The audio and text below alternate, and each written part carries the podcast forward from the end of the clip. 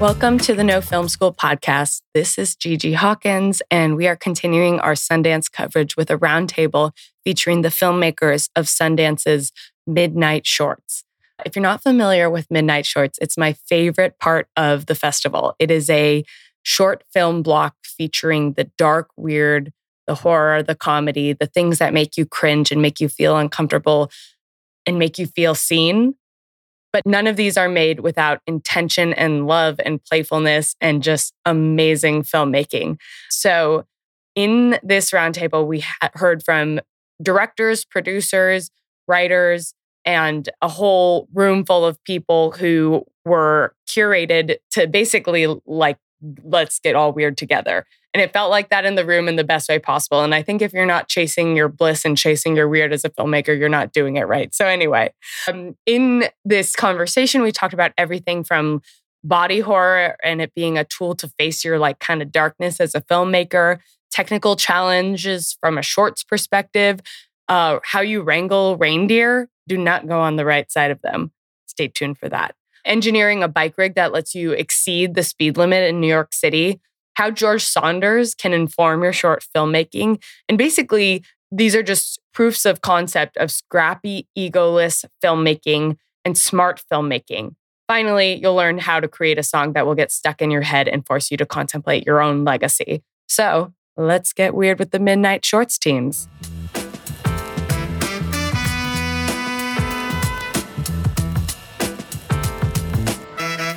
Another day is here, and you're ready for it. What to wear? Check. Breakfast, lunch, and dinner? Check. Planning for what's next and how to save for it? That's where Bank of America can help. For your financial to-dos, Bank of America has experts ready to help get you closer to your goals.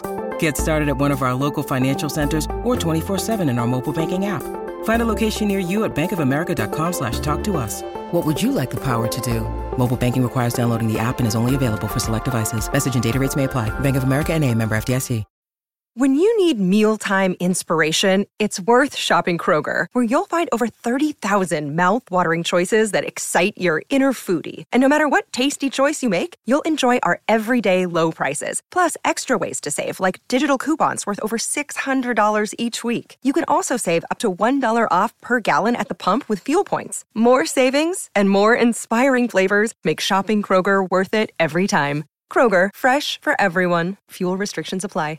Welcome to the No Film School podcast. I'm here with the creators of the Midnight Shorts program. We have eight films here, and we have people from different parts of the team. So we'll go around and do an introduction. But before we do that, can somebody tell me what it means to be in the midnight section of Sundance?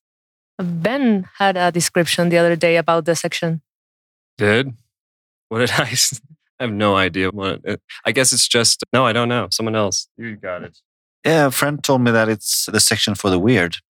That's. I think I always. I actually was like almost titled the name of the email for scheduling it like "Let's get weird" because I think that's exactly what it is. It's horror. It's the absurd. It's comedy and fun, right? And really fun. My favorite. And that's why not all the movies spice. here are fun. Exactly. it's a really nice palate cleanser if you've seen a, a, lot of Sundance dramas. Okay, well, we'll start with over here and we'll go around and will you introduce yourselves, your role, and your short and what it's about? Cool, yes. My name is Kilian Feusi, and I'm one of the directors of the short movie Pipes. And I'm uh, Jessica Meier, and I'm also one of the directors of the short movie Pipes.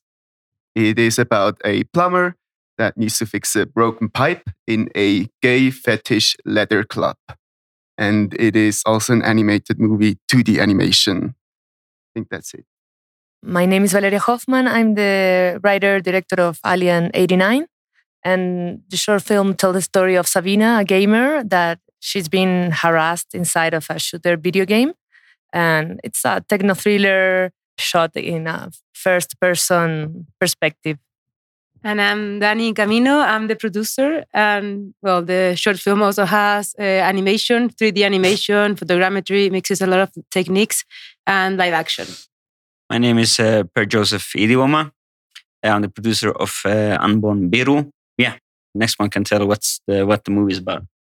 Yeah, I'm Inga Elin Marakatt. I'm the scriptwriter and director of Unborn Biru.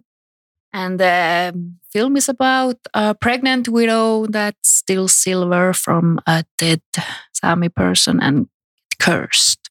Uh, I'm Andreas Nilsson. I'm the director of Claudio's Song. And that film is like a gangster sci fi about uh, oral history. The great summary of that film. yeah. Uh, I'm Ben Brewer. I directed A Folded Ocean, which is about a couple getting intimate with each other in a horrific way. I'm Oscar Boyson, co writer and director of Power Signal, which is about a, a New York City where there's an alien presence, but only the delivery workers know about it. My name's Daphne Gardner, and I'm the writer and director of In the Flesh, which is a story about a woman who's addicted to masturbating with her bathtub faucet. And one day the pipes explode. Now, what was, we'll go around in opposite direction now. What was the inspiration for the short, but also your goal with it? Excuse me. So the inspiration was desire, wanting to tell a story about fear and desire and the places that those intersect and how they can be both hilarious and horrifying for all of us as we grapple with what we want in sex and expression. And the goal was to try and capture I don't know. I just think jerking off with a bathtub faucet is really funny. Um, but I also wanted to talk about um, what it means to have your own memory and mind sort of betray you when you're in the quest for um, pursuing pleasure and then have haunting memories come up and what that means. About for Power Signal. The inspiration for Power Signal was kind of born out of the pandemic, the city being so empty and quiet at night, except for these delivery workers on e bikes this like population grew so fast to about 70,000 workers during the pandemic. And we've also just seen like the rise of the e-bike um, in New York City. And I was kind of inspired by this idea that the city felt like a, a desert or a Western, and these guys were the cowboys zipping around on the e bikes. And I think the goal was to make something that was about the delivery workers and, and almost started and felt like a documentary and kind of honored what it's like to to do this job at a moment when we really divided to like inside and outside and essential and non-essential and people who are ordering food and people who are delivering it but then for the movie to kind of surprise you and turn into something completely different as this guy has this increasingly bizarre night what is it again? We're saying uh, the source of inspiration and ah. like what goal or intention you went into. Yeah. Okay. So, yeah, my short is about a couple that discovered. You sort of are introduced to them having this kind of playful couple, and I was thinking about sort of intimacy between couples and what kind of is like a weird violation of your ability to feel like you're separate entities. I was thinking about like when you go to a dinner and you have you know a couple who's awkwardly doing that thing where they're correcting each other mid-story like no it wasn't there it was here and i think that is nails on a chalkboard to all of us but i started thinking like well this feels like sort of i guess immune response from a person who feels like their brain is supposed to be one with the other person's and so that's kind of this strange almost like supernatural occurrence and i've been interested in love as the engine for something kind of scary. And so I just enjoyed looking at stories of how love gets explained through history. And one of the great ones was in Plato's Symposium, talking about early man as being two humans joined at the back and and that Apollo divided this creature to lessen their power. And so I just thought about how interesting is that the Greeks were trying to warn against this sort of homogenizing of two people that that's important to create this to maintain longing. And and so at any rate those things were kind of i just thought oh it'd be interesting to see the ultimate homogenizing of a couple and just how gross that would be. And it shouldn't be our goal as people looking for partners. Yeah for sure. Yeah our, our film was inspired by an encounter i had with a, a swedish male tutti frutti model slash influencer who told me a story about his Instagram account that he that was kind of you know the Fabergé egg in his life that he cherished.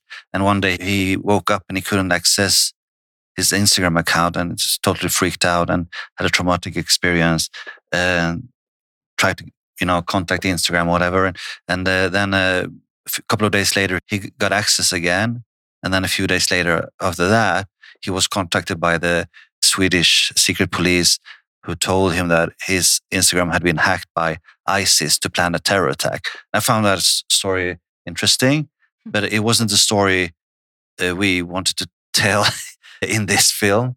It was it felt like too complex. But I, I just told this story to my friend David Kolbusz, who's the screenwriter, and uh, he took that and added a layer of uh, mortality and how to create a legacy for yourself. Hmm. This is Claudio's song. That's mm-hmm. Claudio's song, yeah.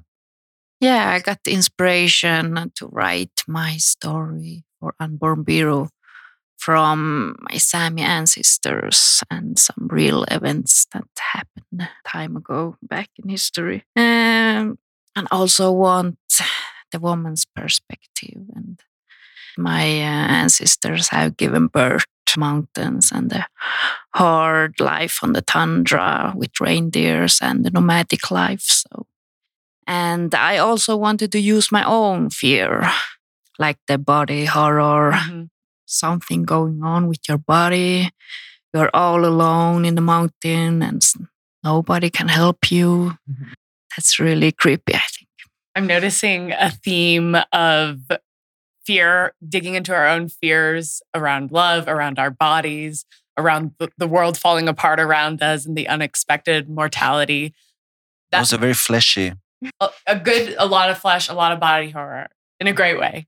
Um, when in Alien 89, the direct inspiration was a, a true event of a, an old friend from school that she sent this video to all of our contacts uh, saying that she's been suffering harassment inside of Counter Strike. And the video was really long, like 45 minutes of she speaking to the camera with a white background, like a white sheet. And we took that, but we had a lot of different sources of inspirations coming from different screens, old video games I used to play or we used to play, and also the Chilean riots during the 20. It immediately became part of the film too because everything looked like a video game, and suddenly all of the screen was taken by this event. And so I don't know, the goal was or was making kind of a research uh, that has been really successful because everyone is telling their own interpretation of the film and it's been really useful because mm-hmm. everyone connects in a really different way you know being gamer or not they connect with the idea of this violence inside of the internet so yeah that was it has there been any reaction that has surprised you? Any way that somebody connected that you didn't expect? Yeah, I mean, I suppose that I thought that people who has no idea about computers wouldn't like get it, but it actually does. They do understand even if they don't they don't ever played a game what's going on and they feel and they kind of connect with the protagonist. So it that's been really cool. All right. Yeah. So the first idea that the, the plumber going to a gay fetish club kind of it's based on a real location or it was real it's still real but it, but it closed down it's a sex club in Zurich and it was I kind I went there once and it was a very crazy experience very over closer okay very overwhelming very crazy a lot of crazy people it was just it seemed like a cool way to express through animation the the weirdness of that community and the, the the overwhelming feeling and also a little bit of pressure that comes from mm, that confrontation.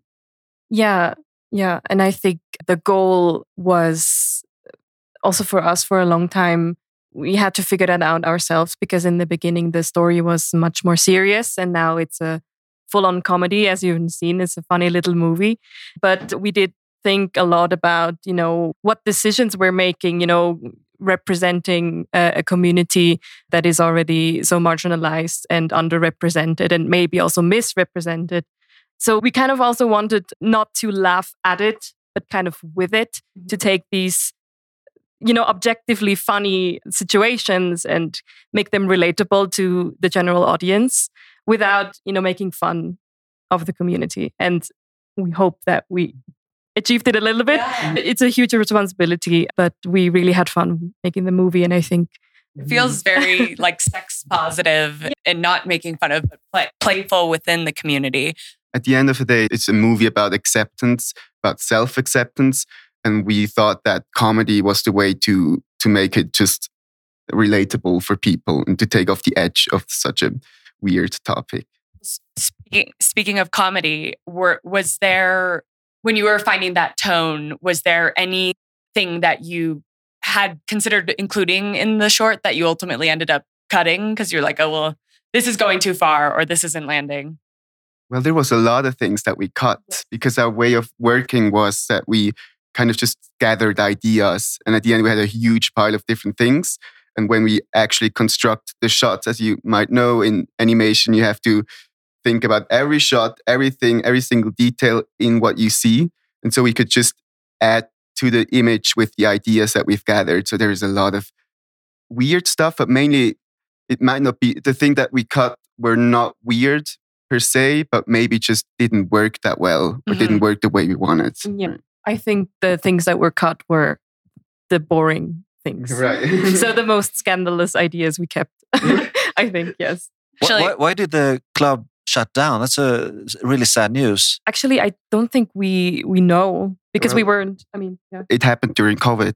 That's it. Oh, it's yeah. because of COVID. No one Yeah. social, social distancing. So the I mean, sex club you- is not the right place to go during COVID. Yeah. You should contact. You made an incredible ad for them.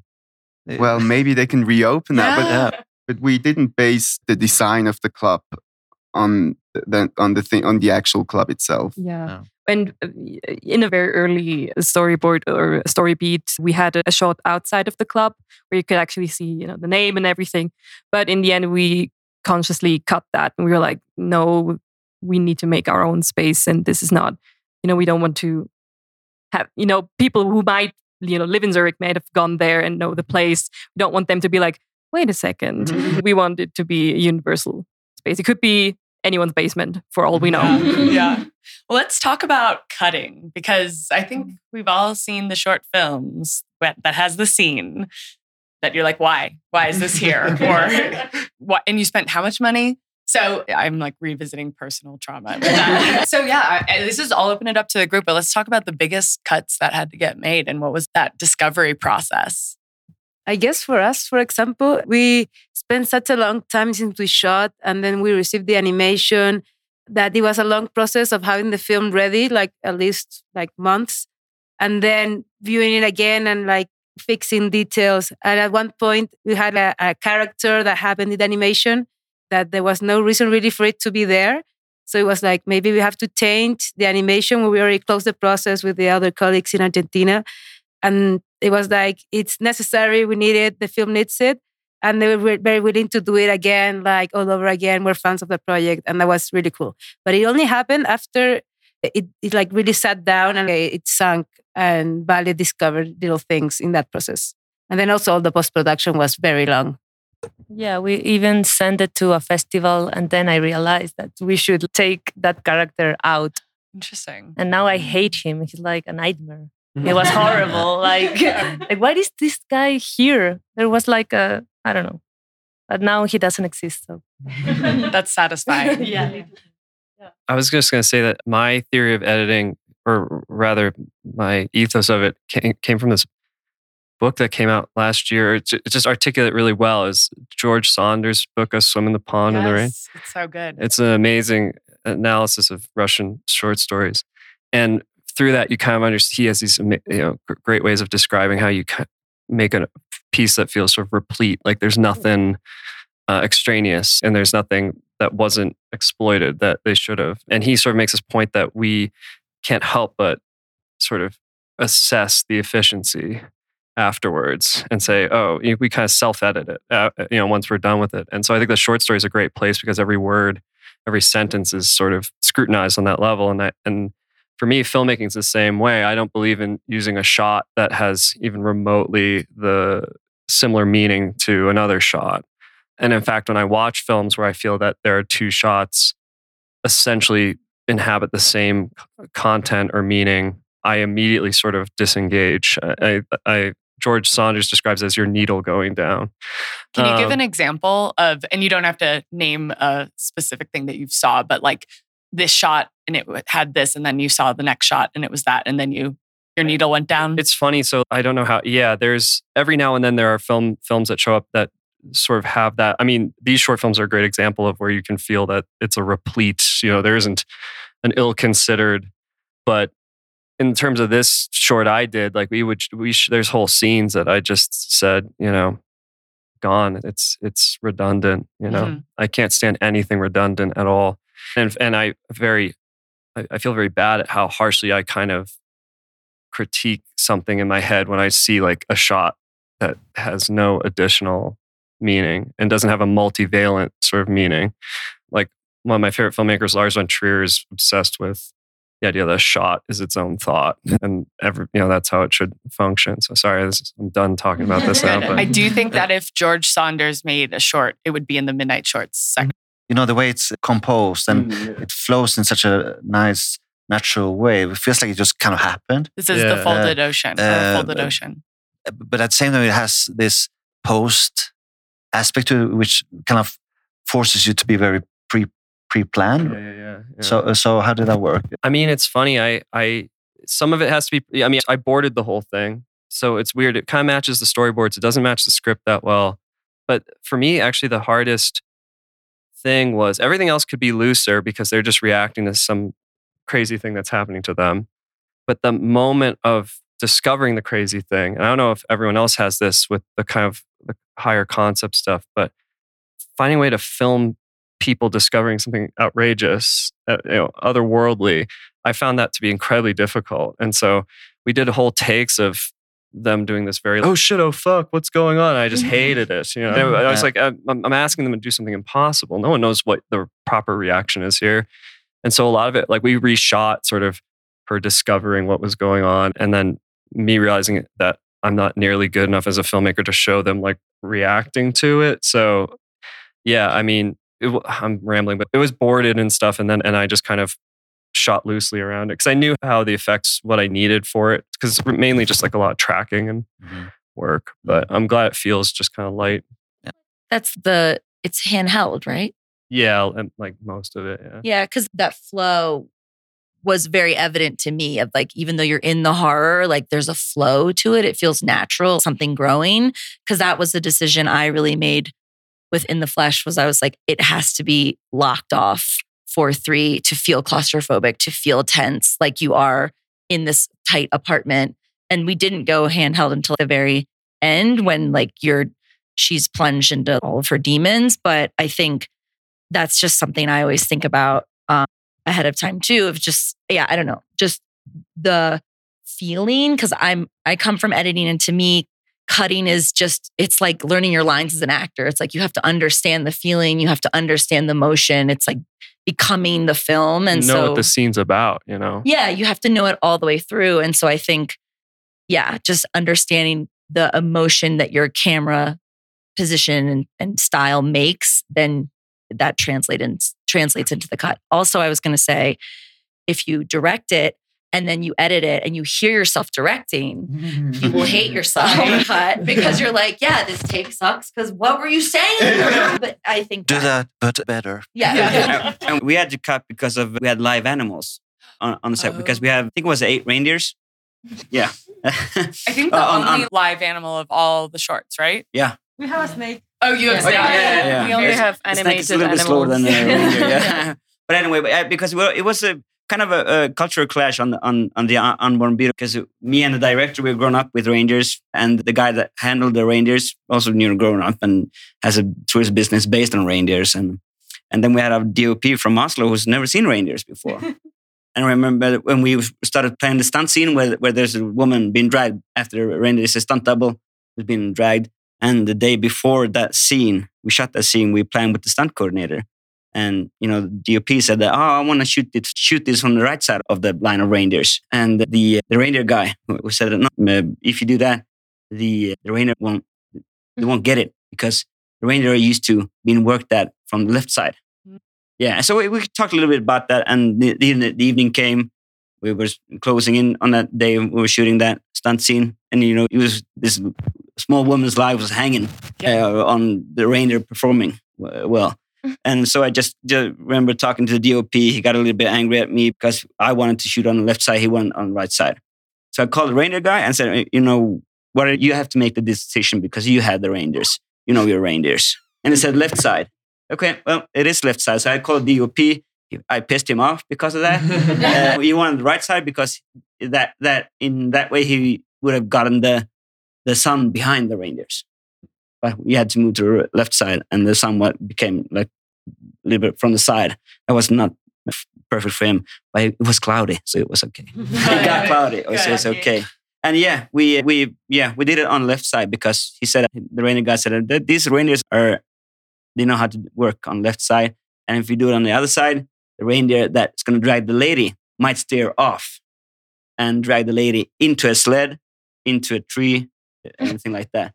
So yeah, me, I was one of the one and of the, the, story extra. becomes real. Yeah, Like, and I was one of the extras on that on that scene, and we were actually all the extras were like human barriers because we were mm-hmm. standing in the way of the sleds ah. that, that are made of wood.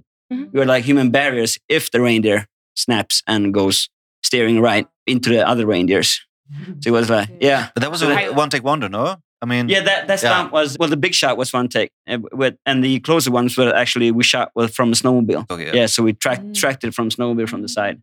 Like it's actually a horrifying shot, and Yeah. so I'm glad you were able to be on the left side. Mm-hmm. yeah, well, yeah, where where to?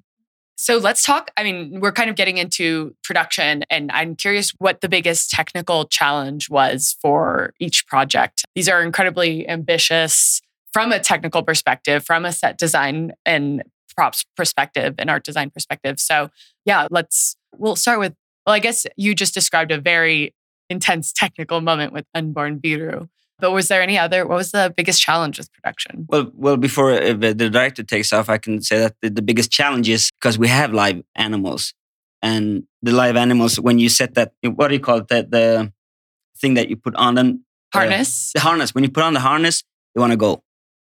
They're ready. Yeah, they're ready. And when we shot that stunt scene, the first uh, the image, uh, the first shot of the stunt scene, we put the harness on, and it took 30 minutes for the camera department to get ready. And you know the rangers were getting more and more anxious, more and more anxious, and you're starting to drag.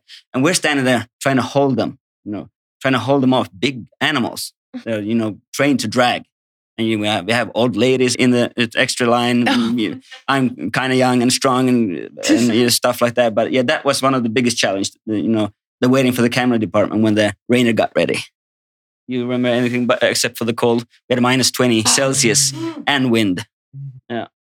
I was so nervous for the uh, stunt scene. I remember that. no sleeping the night before nerves. yeah.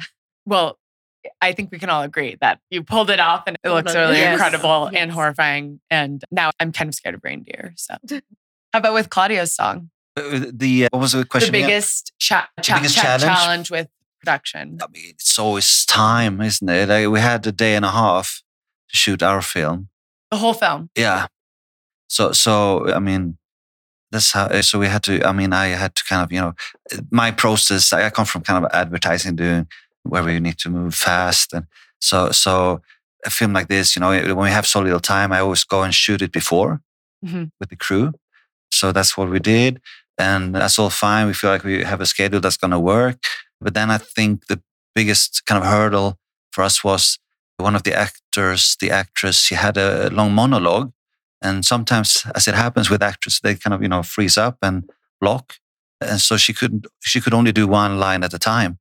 And then we had to kind of tell her what, what the next line was.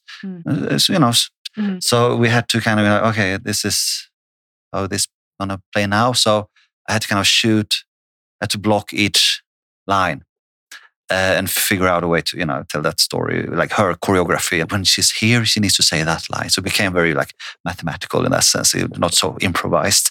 It feels Yeah. operatic though, when Yeah. with the way that it ended up um, playing. Were you going to say something, Daphne? I just, the schedule paranoid person in me was just like, how did that affect your schedule if you're moving the camera? Were you originally planning? This is so nitty gritty, but did that, you know, did it like make that take twice as long or? Yeah, yeah, three times as long. Mm-hmm. and it ended up us having to cut the ending of that part. Because it was supposed to be, you know, when they start singing, the idea was that the, you know the whole shipyard, you know, they walk through the shipyard. There's a lot of workers. Mm-hmm. They were supposed to kind of join in, mm-hmm. and you know, start building the story of this song, you know, becoming a legacy, and then cut to whatever it is, the future. but we had to. We sun went down, so we never got to that. But yeah, I was talking to David today about that. Like uh, we would kind of. It was the first time we saw it together on a big screen, and we were like, "What? Do you miss anything? What could we do better? Do you miss that ending?" And I, I feel like I, I don't miss it personally. Yeah. Now, we were chatting before the podcast started, and at No Film School, we're super scrappy filmmakers. Can you tell me about the story about that final scene and how you shot it? I mean, the whole film. You mean like how it was? You know, how we managed to. I mean, yes. So as I said, I, I work in advertising. I think you do also, Oscar, right? Yeah. So uh, and um, David Colbush, who is right on this, he used to run Droga in London. So and he, him and I've been working together a lot, and we just we did this big campaigns for a big company. I won't name the name, but and we've done a bunch of those long projects, and we just felt like should we do something for ourselves at the end of this shoot? So we that's how you know we decided to work on the script, and we basically worked really hard the last day on our commercial shoot, and said, "Oh my lord, we can wrap around lunch. Thank you, clap clap, bye," and then we just stayed and did the you know the future scene. And the the priest that's my first ad didier and i used him a lot you know uh, so, so I, yeah Amazing acting. yeah. and then we came back the day after and uh, shot it in a location that we had scouted for a scene in the commercial that we kind of oh, we don't want to do it here but hmm, i think we have something else we want to do there yeah, and I, I've done that. I mean, that's something I've started to do. If there is a commercial project that has more than four days, I always allocate. I always try to, you know, I do the job, you know, make it as good as it can be. The, and then I need to make sure that there is at least three hours where my crew, you know, I, I always use the same people more Mhm. or less, that they stay and we shoot an art film. Yeah. So, and uh, Didier is obviously many roles there, and I have a producer who is an ex actor, you know, that. Yeah. Mm. One for you, one for them. Yeah, yeah. I mean, I, when we're done, right? Yeah. And then, then what we do on our free time is, uh, is our business. Absolutely. How about tech challenge for you? on my on the folded ocean. So I, I shot it myself on my this camera, the FX6, which is I love. It's I tried the the I just did a feature in the fall and I tried to make them shoot it on the FX6 and they wouldn't let me. But I love it. It's this you know 4K camera that shoots a beautiful raw image, and I like to do all the you know color and VFX and stuff like that. So I knew I had this little camera that I could just shoot myself. And then for the for lighting, I, I borrowed a light mat, these you know super lightweight LEDs that you can almost tape to the wall. So yeah, it was just the one light, the me with the camera. My brother was you know operating the boom mic that was just going straight into the camera, and it was nice. It felt like being back at film school, but with much better stuff. It made me think that if I was in college now and I had access to that stuff, I'd just drop out immediately. I mean, it's absolutely so. Yeah, there was virtually no technical challenges to speak of. that was the thing that struck me watching your film is that the credits are a single card. Mhm. And it was actually very refreshing because it doesn't take, sometimes it takes a village. Sometimes it takes, I guess, your brother. Yeah. Well, I mean, I think being on bigger sets. So I kind of come from music videos and commercials too, and I've done features. I guess I've done two now, but you know, on those sets, I'm not in any way thinking that this isn't how the machine needs to work. It's like looking at a beautifully constructed watch, every piece fits in. But it is funny because technology is sort of advancing and and they're trying to, I think, make things that a single person can be their own producer. So yeah, there are two different modes and I respect them both. But uh, yeah, it's it was extremely encouraging to me because now when I do anything, meet with anyone, talk to anyone, I have this thing in the back of my head where where I just think I can say, well, screw you, I'm just going to go do this Yeah. because I have a camera. I did it once, you know, I can figure this out. So it kind of gives you this confidence that I don't have to be like waiting for that email or that phone call to be like, oh, we're going to finance this thing. It's, I'll just go do it. Yeah. I guess mine kind of ties in with what we cut question also because I was so intent on This is for Power Signal. for power signal. Yeah, I Which, have by, by the way, we had the DP on the DP roundtable. So you're getting DP Zach Mm-hmm. Cooperstein is is here in, at Sundance, and he's a real wizard. We had very little time. I guess COVID was a challenge, frankly, because I had this very small slot that Babs Olusanmokun, our, our lead actor, was available, and it was at the height of Omicron, where just like you wanted, you know, low budget projects are the ones that go the first, and I really that was an inspiration too, just wanting to make a cool project that my friends could work on at a moment where there wasn't that much work, right? And I and part of why e-bikes have just popped in New York City is because you can kind of be lawless. Like you can use the bike lane, but you can also be out in the street. So you can get everywhere much quicker. They all go faster than the speed limit, which is 25 miles an hour. Like I've heard that Fast and Furious wanted to shoot in New York uh-huh. and they were like, nope, you can't shoot here, or you can only go 25 miles an hour. nah, we're going to go somewhere else. Not so fast. Um, that's a hard and fast rule. But if you're on a bike, especially these e-bikes, you can really, you can go very fast. So I was trying to capture, take advantage of that, which instead of a process trailer or some kind of car rig, I wanted to have something that we could be small enough to go in the bike lanes. There's now a bike lane over the Brooklyn Bridge that just happened in the last year. And I wanted to shoot that. I wanted to, I was really intent on anybody who's ever, because I ride my bike everywhere. I have been doing that for 15 years. And I wanted anyone else who rides around New York to be like, oh, the geography is really sound. You know, I didn't want there to be any cheats. Yeah. And I felt like it was so important that you could feel these going from one borough to another, and which one does as a delivery worker.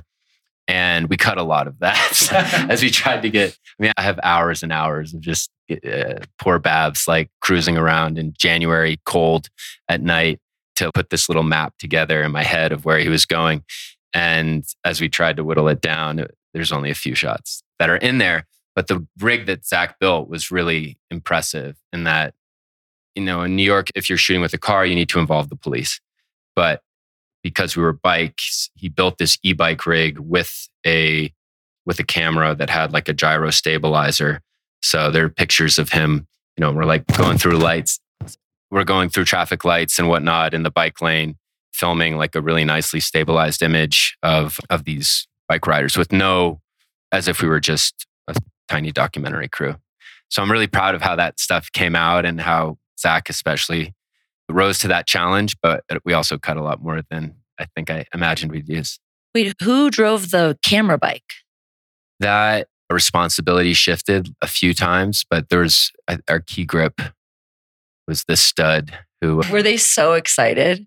I mean, they got a good workout. Yeah. That's- Even with the E component, they were pushing it. Yeah. That's just so cool. I really want to see a picture of what the bike rig looked like. And I just can imagine that would be really exciting as a crew member to be like, so you're driving a bike today with a camera on it. It was also just, it was fun because, again, we were shooting in January. It's really cold. It'd be like three o'clock in the morning. There aren't that many people out. Or even, I don't know, maybe like 10 p.m., there'd be just other delivery workers. And you'd be like at a red light. And we'd kind of have this moment like, oh, that's cool. You, you know, Yeah. just shared exchanges of Still winter Never New seen York. that before. Yeah. Mhm. cool. How about Yeah. So for In the Flesh, we had two big tech challenges. And the first one was how to make, well, the very first one was shoot this whole film in my bathroom. Many people I asked to work with, you know, said no, or because they said, what, you're doing this on a soundstage, right? And I was like, no, I can't afford that. So it was really glad that our DP Remington Long came on and you know tackled this challenge with my really tiny New York bathroom. But the big thing was how do you make the faucet explode with dirty water without actually accessing our plumbing? Oh yeah. Um, yeah. So I will tell the story. So our shout out to my uh, production designer from another shoot I did, Luke Green. He taught me how to create pressurized water when you don't have that access using a sump pump. Which is essentially like if you have a big area of water you need to drain, it's a little like vacuum and you attach a hose to it. So we bought a sump pump and our production designer, Kit Sheridan, and I fashioned this. Well, Kit gets all the credit. This sump pump system where we had a bucket full of disgusting water. We ran a hose from that to our to my bathtub faucet, strapped it in using zip ties and wooden planks, and shot it. And then just did a bunch of takes. And it was like every time our DP was like, please don't get this all over my camera. Oh. And then our uh, VFX person, Jamie Justin, did a plate. And so then we just comp- put the plate on top. And so just the water from the hose shot was there. And she, Jamie did, I mean, everyone did such a great job. And I- there was even a note where I was like, hey, I don't know if I'm even allowed to ask this. Can you move the water like a hair more to the right? Because it's a little bit off the faucet. And she did it. And I was just like, wow. Yeah. Did you hear that in the edit when you were editing, asking that question? No, that was like a true post question. Yeah, the, yeah. Me in the shots was just like, whoa, like, like freaking out trying, hopefully that everyone didn't hate that this was like so gross. But, and I just wanted to also mention the other big tech challenge was the fight scene in the basement and all of my gratitude towards our actors, Edie Modica and Mo Stark for trusting me because we did I just got some tips from my friend. He consulted my friend Dave Grant, and we developed our own fight scene in my backyard on wrestling mats. And their like trust and in me and in each other made us able to like do a really violent scene and have so much fun doing it. Yeah. yeah. So high, highly choreographed, but Yeah, yeah. it still it definitely communicates that like visceral and fight. it's and it's because they were both so game and like we had a really deep sense of trust trust we walked through everything i walked through it with them and and that was the thing i was the most nervous about but it ended up not being as big of a challenge Mhm. as something like this now pipes is a actually a great good that you're next to each other. it's true, yeah. Pipes is completely animated, so it's a very different process. Mhm. What was the biggest tech challenge when creating it? Well, for me, for I think for the team, the, the main issue or the main, the biggest challenge was that we were very tightly bound by the schedule of our school, mm-hmm. and that is just and and the problem is that just working on the project can be such an individual thing, and we had to try to adapt our styles, our workflows to that schedule, and that was that took a lot of energy to get that right and to kind of make it work in the end without missing the important deadlines and to disappoint the school. Yeah. Mm. Yeah. So yeah, a little bit background. So Pipes yeah is our bachelor graduation project we did at the University of Arts in Luzern, Switzerland. So yeah, we we had it fixed. This is like picture lock. This is when the Foley recordings are. This is Mhm. when you know you need to hand in the final version and stuff like that. There was no, and also we had a very fixed like you cannot go over three minutes. Uh, we did anyway, but technically you weren't supposed to go over three Yeah. minutes, both to protect us, to so, so that we don't overwork How us. long? It is now together with all the credits, four minutes two seconds. So I think without credits, it's like a little over three thirty, something like that. We we had it at three minutes for a long time, pretty like a few seconds more or less. That was still fine. And at a very late animatic stage, we were like, it's just it's so so fast. We need a little bit more. Let breathe. It's already even now it's very fast, but it just it needed a little, little more of a slow start specifically. Yeah. and and so we we just made some more you know longer shots and just didn't tell anyone for a long time. Yeah. We were able to finish the animation because we have super fast animators. Kilian is a very fast mm-hmm. animator. So yeah, we were able to finish it in time anyway. But yeah, we I think we we would have loved to to make it longer, but Another challenge was that, well, challenge, but also kind of a, a positive aspect was that we were three directors actually. One of them, uh, Suchand Ravichandran, he couldn't be here at Sundance, but it, uh, that being three directors means that you have to communicate a lot and you have to all the creative dis- decisions have to be made in a team. And i mean that can be very good for the project because it means you're safer and it means you're you always have someone to ask if you need advice but also it does mean energy and it does mean time for all of this Mhm. talking and organizing Well, we don't bash film school here at No Film School. A lot of people go to film school and we support it. But I, as a film school dropout, I appreciate you guys making, ultimately making the project that broke some of the rules because it was better for the project. Like you went over three minutes because you needed to. And I think, you know, when I was in film school, there were some folks who didn't have experience outside of, you know, going to college. And there was a lot of, well, the teacher says this. And I think as filmmakers, especially in a master's program, Well, we are lucky, I think, because the school also trusted us to a mm-hmm. certain degree.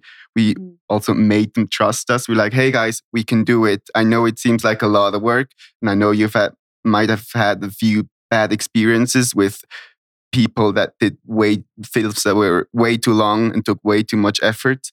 But we were like, hey, we're three people, we can do it. Mhm. And ultimately they trusted us. and here you are at Sundance. So I bet they're really proud. they Uh, are. now, Alien 80 is an incredibly technical, there's like a huge lift from a technical perspective. So I'm just, it, this is probably a loaded question, but what, which one challenge we Production or we're gonna talk? post-production? No, I think production maybe, but yeah, we also shot during the pandemic, so that one difficult because we didn't have anything. I mean, we needed to buy like a knife, and Amazon didn't deliver to Chile, so everything was like a huge problem. But during the four days, three days we we shot, we did everything like in sequence shot. Mhm. And that was like uh, a big challenge because all the sequence shot goes from the exterior to the interior of the house. So that implied a lot of uh, practice and a choreography. Liz, she was like the, how do you say? Uh, focus. Focus on what the first focus AC. puller. And we were like really lucky because she's so talented and work in big production, but she get stuck in Chile because of the pandemic. So she was able to work with us. And Luckily, yeah, and it was difficult. I wanted to do the camera too with the DP, and that was another challenge because we have different. So we needed to change the grip and all the equipment, but that make that make it easier also to being able to rest between the shot because they were super, I don't know, heavy. You know, and the house is on, on a hill. So the, sometimes the DP will have to run with the camera. And it was a lot of training. I was very like tiring. But also you two had different body types. So the art department had to have two sets of gloves and clothing for changing. But it was very fun to watch because I was like on the field, like a group of people running around. I was like a body with four parts. Because then the grip uh, operator was also part of the hands that would give out stuff. So yeah. And then it was actually uh, two days of shooting on that spot with one day of pre lighting and then another day for the testimonial. And then one day where we did the photogrammetry, but that was it. That was like easy, yeah. I think the sequence shot was the most difficult, and at some point we were worried about the light of the day because it was impossible to pretend that it was all the time the you know the same daytime. Mhm. But we decided that would work better for the film. That you never know exactly uh, if it's morning, it's the afternoon, and where are you exactly and uh, the house itself became a really important location for the i don't know in the narrative in every aspect of the film but also it was a little tricky because uh, everyone was a little bit lost it's like in a spiral so that made a little bit difficult to communicate or Mhm. everyone was getting lost or you know confused and we didn't do direct sound either in order to give instruction more freely and they were not dialogues during Mhm. those sequence but then we didn't like turn on the sound at all at least to have a reference then to build the sound. That was like a big mistake. So everything uh, you hear is completely made unpaused like every sound of the except for the testimonial video of the characters so It's like Yeah. an animation. Yeah, actually, I think one of the well, uh, Vale got one of her best friends that were three producers to produce her short film. So I guess that kind of helped. I was also like the production manager, and the other producer was also the art director with another person. So it wasn't that big of a group, and we were all really committed to do it. Mm-hmm. So I guess that kind of helped. And the other thing was that Vale made a storyboard that was really clear. Even though the part of inside the computer wasn't something we all could visualize at first, but everything that was acted was really like very planned. So we we spent all the pandemic uh, planning it. We also lived together in that moment, so it was like easy. We just talk about it constantly. And the other two producers were also very good friends. So everything was really, really planned in the end. A production designer on the shuttle back from the screening was like, her mind was blown, and she was like, Alien 89. 89? Yeah. yeah. it's a weird name. It's okay. Now, this is probably the most Sundance question to happen, but I was sitting in a hot tub last night and chatting with people about what they had seen, and that and they had come to the Midnight Shorts, and somebody was like, "You- "Will you please ask the Claudio's Song team what was the inspiration for the sphincter device?" Oh my god. what was the inspiration? yeah, I mean, yeah. They want I to hear promised you I'd say ask. something. Yeah. That's a different Yeah. question. That's not Uh, asking about the meaning. It's about Yeah, yeah, yeah. right? I mean, it, it's kind of clear what it is, right? Yeah. So, but it's yeah. I just wanted to create something that felt it was an instrument that I haven't. It's supposed to be take. It's supposed to take place in the future. I want it to be a future, a music instrument from the future. Simple as that. it's, it doesn't have much deeper meaning than that. It has. I mean, yeah. Or you, it I has a said lot I'd of deeper ask. meaning. I said I'd ask. we actually we actually uh, wrote the song before, so that you know the sound. Yeah. I just was like imagining what that instrument sounded like, and that kind of what I saw. Yeah. Wait, I have a question about it. Why does he change fingers? Oh, I, that's a What's the valid meaning? question. it's a valid question. Yeah, that's things that happen when you shoot a scene in three hours. I didn't even. Like, I uh, didn't even notice that. Yeah. Good catch. How you was there play it. something on his finger the first time? It's like a Another- little condom or something. another time related question because it's you know it's when you shoot so fast right it's it's probably take three and we didn't have time to reset so so the hole was lubed so it was just lube on his finger and we forgot to clean it out but, but I- when i see it now i like that Yeah. it, it Mm. feels like he came prepared Right. yeah it almost looks like a little condom doesn't it Yeah, That's what I it it does. It Yeah. felt it was satisfying. I don't know. Something about it was satisfying. yeah It's like a reed for a clarinet, you know. yeah Yes. Well, that's what I thought. The different fingers was like that's just how you play the instrument. That's You what I like a Yeah. trumpet. Every yeah, And, yeah. and where is the instrument now? yeah. uh, we made two in case one of them broke. and one is David kept one, and his his wife haven't allowed him to kind of. It's, still in a box somewhere. uh, my wife, though, she's a psychologist. She loved it, so it's in her apartment in a glass jar, on the bookshelf. Yeah, Well, we can open it up for questions that y'all have for each other, or we could go around and say in a couple of sentences the advice that you'd have for somebody who is starting out as a filmmaker. You guys get to choose your own adventure. I have a question for Daphne. So, what is the water? What's it made of? The dirty water? Oh, the brown water. Is it actual sewage? no, no, I would never do that to my. I was just curious when you No, before when you were talking about it. Um, no, curious. it's just water and dirt from my backyard and brown tempera paint and some rocks. We just we have a backyard in the house, so we just Kit and I went out there with some shovels and just started digging up crap and What's the other stuff? the goo. Yeah. It is this sculpting gelatin that we Oh. did paint and added like a little bit of black paint and then gold. And then we made like an edible version and a non-edible. Um, That's the question. What's coming out of the orifice, right? For, can everybody yeah, answer that? Everyone answer your uh, effects, special effects. What, what's coming? What What is that? How did you make that? The stuff like the my mouth. ingredients. I think it's hair. Real hair. I think Uh, it's yeah. not real. Yeah, well, uh, it is actually it's real hair. Hair, yeah, yeah. Because we, I mean, because because Organic. It's organic. it's organic. Yeah, it's a Who got a haircut?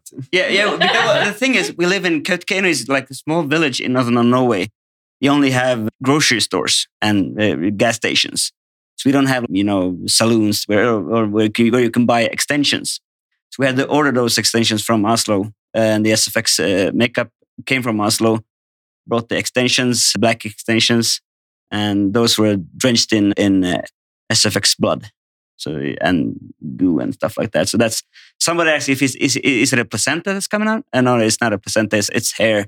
She puts out hair from the from between the legs at the end. And Which there's, there's a lot of more, lot of more hair shots, but we cut them out because we saw hair already in the inside the you know the tent. Yeah. she pulled it out of her, her mouth. So we cut them out. In the end, there's a lot of more hair in the end. In, in the end, the problem with the whole thing was the main actor was uh, pregnant in real life. Oh, yeah. Yeah. So yeah, she was kind of hesitant to to take the role because of that. You know, she is like superstitious Yeah. uh, and hesitant to take the role. And we had the corona spike in that village at the time. One of uh, two of our crew members had corona, and we were trying to protect the pregnant lady from corona. So we were like, and we didn't want to tell. She didn't want to tell the crew, the whole crew, about the pregnancy. So just a little bit of a little part of the crew knew me, the DP, director, and the costume wardrobe people. So we were trying to protect her from everyone else. No, no, no, don't go close to the actor. And it was cold, you know, protect her from the cold and stuff like that. So it was, yeah. Oh my gosh. You, Oscar. So, how did you? I'm just going to assume that I saw what I saw was real. How did you get two apartments across from each other? How did you get that shot? Seeing the two of them across each other, like how did you do any of that? I like that. That's the stuff to me that I just look at it and I go, "Oh, if I was trying to write that script, that's the first thing I'd be like, well, that's not going to happen." So, Yeah. you know, I'll it'll be something else. But how? What is that? Like, how did you do it? Uh, I mean, that's. I've been living in New York for 15 years, and I know a lot of people at this point, and have asked lots of people if I can shoot in their apartment or. And I knew I was like, we have to have the two apartments at least that could that have the vantage point. And I I love our locations manager is great, but it just the time of year was a lot of. I knew that I was going to kind of have to do that myself. So the big loft apartment is a friend of mine's who's this guy, one of the first people I met when I moved to New York, Nick Poe. And he rents it out now and he kind of cut us a, a break. And then I, I was like, okay, that would be pretty good, but I need another place that can see. And that's the intersection of Allen and Canal Street downtown. So it was January, like Omicron taking over the United States, everybody masked. And I was just like, whatever. So I was just knocking on doors, really, with a flyer that was like, want to help me on my movie uh-huh. and and slipping them under doors. And whoever would buzz me up, probably thinking I was a delivery worker, I would just slide my flyers under the doors. And I got a bunch of responses from the place that was right across the street. And then once I had one person who was willing to do it, I got another. And then, and I'd asked Nick, do you know, I saw this apartment like three blocks over. And I was like, do you know anybody over there? And he started talking about, and he's, he actually grew up in New York City. So he has maybe a, a deeper network than I do. And he was like, yeah, I know the guy who has that apartment up there. We sometimes like point laser pointers at each other and just goof around. And I like started bugging this guy who's kind of a famous, he, him and his wife are kind of famous actually. They're extremely successful. Um, he hit me back on Instagram and was like, yeah, sure, whatever. I think I don't, people in New York are really, when they sense that it's something that you're just making for love, they're like, and, and it's a small thing they can do to help out. So then suddenly, uh, his assistant let us in four times to go up on the roof to get that shot, which was a composite of a few different things. You can actually, if you look closely, you can see that like the billboard changes from Batman to something. But yeah, it was really just knocking on doors and trusting that somebody would say yes, which, yeah. But did you, but was it seamless? Was there like when the man in the uh, bigger apartment is like watching? I feel like that, I know what you're, sh- what shot you're talking about, where there, we, where we as the viewer can see both bodies in the separate apartments moving at the same time. Yeah. Were those at the same time? Was that, Yeah. Yeah. wow. Yeah. I that was kind of a I was like if we have the movie came together very quickly and once and Babs was this actor who I knew about and I felt like if he was down then we didn't really need to have a discussion. Like he could, or we would talk about it, but I was comfortable just offering him the role versus doing auditions. And he said he had this very small window. So suddenly I had to crunch my script from 40 pages to, to 20 and try to figure out how we could do it. And I was like, if we have Babs and then we have two apartments where you can actually, where it's real. Because you see it, right? When you watch movies, you, you see them cheated all the time. Mm-hmm. You can tell right away. And you can imagine the producer being like, no, it'll look fine. Oh, yeah. I was like, it has to be real. That's just like the minimum. And I kind of knew that I was going to have to lead by example, knocking on doors yeah, and bugging strangers yeah. until we had that uh, set up. And it turned out great. Well, thank you all so much for being here and for making an incredible, incredible work. Mm. Um, can we go around one more time? Say your name, your film, and where our listeners can follow your work. Well, um, yeah, I'm Kilian Feusi again from the short movie Pipes. And I'm Jessica Meier, also one of the co directors of the movie Pipes. And I mean, we're doing more festivals around the world, of course, but uh, also uh, we have an Instagram where you can follow us. It's pipes underscore movie. And if you, I don't know, want to chat with us, we have an email. It's pipes movie. But which, when you email, it says Bob. Yeah, it says Bob Klempner, and Klempner is just a German word for plumber, and Bob is the name of the main character of the plumber. It was we, we just thought it was funny. I was like, "Who's Bob? What was is he the yeah. producer?" We, got, we, actually got so many emails. Hi, Bob. Just following up. Thank you so much. yeah, really. But it was very funny from like Sundance staff and everything. Hi, Bob. We're like, okay, but this is Kilian and Jessica. But yeah. yeah, thank you so much for having us. Yes, mm-hmm. thank you so much. Well, I'm Valeria Hofmann from Alien 89.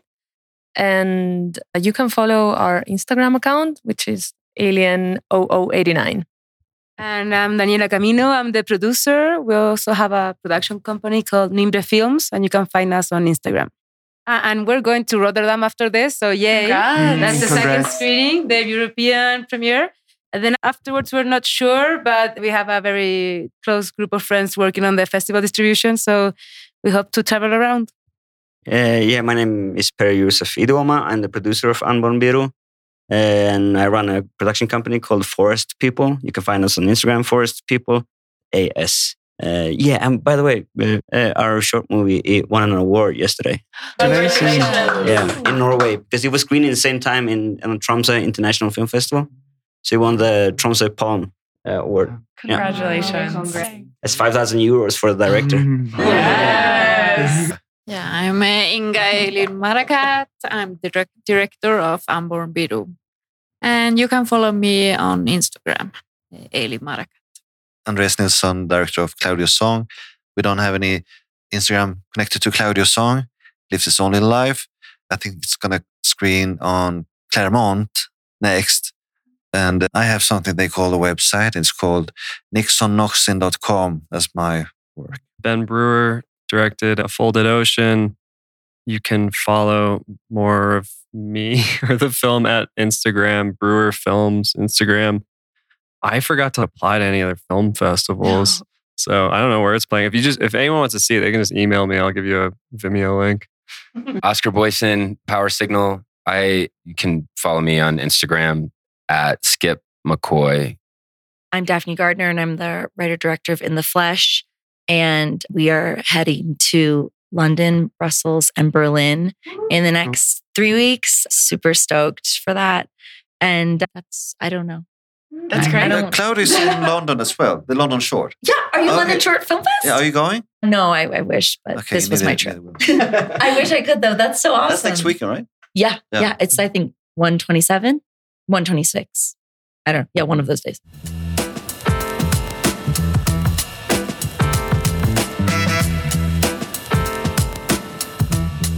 Thank you so much for tuning in and to our guests. Looking back at this conversation, these filmmakers left me feeling inspired and excited to make things. I feel like the Midnight Shorts should be something that all filmmakers come to see and come to celebrate because they're pushing boundaries in terms of storytelling. And also, you're seeing people who are putting themselves out there as filmmakers. It's the seeds of community. I remember in 2020, I came to the Sundance Film Festival. I fell in love with a short called Valerio's Day Out. And a couple weeks later, I reached out to the filmmaker, and now he's a great friend of mine who I send all my shorts to, and vice versa. So, as these midnight shorts come out in the world, connect with these folks. They are just in the trenches with us in the best way possible. And I hope that you feel as inspired by this conversation. keep an eye out for this Polaroid that's floating around of all the filmmakers and something spooky inside of it. Thank you again for listening to the podcast. You can rate and subscribe to us across all podcast platforms. You can find us on the web at nofilmschool.com.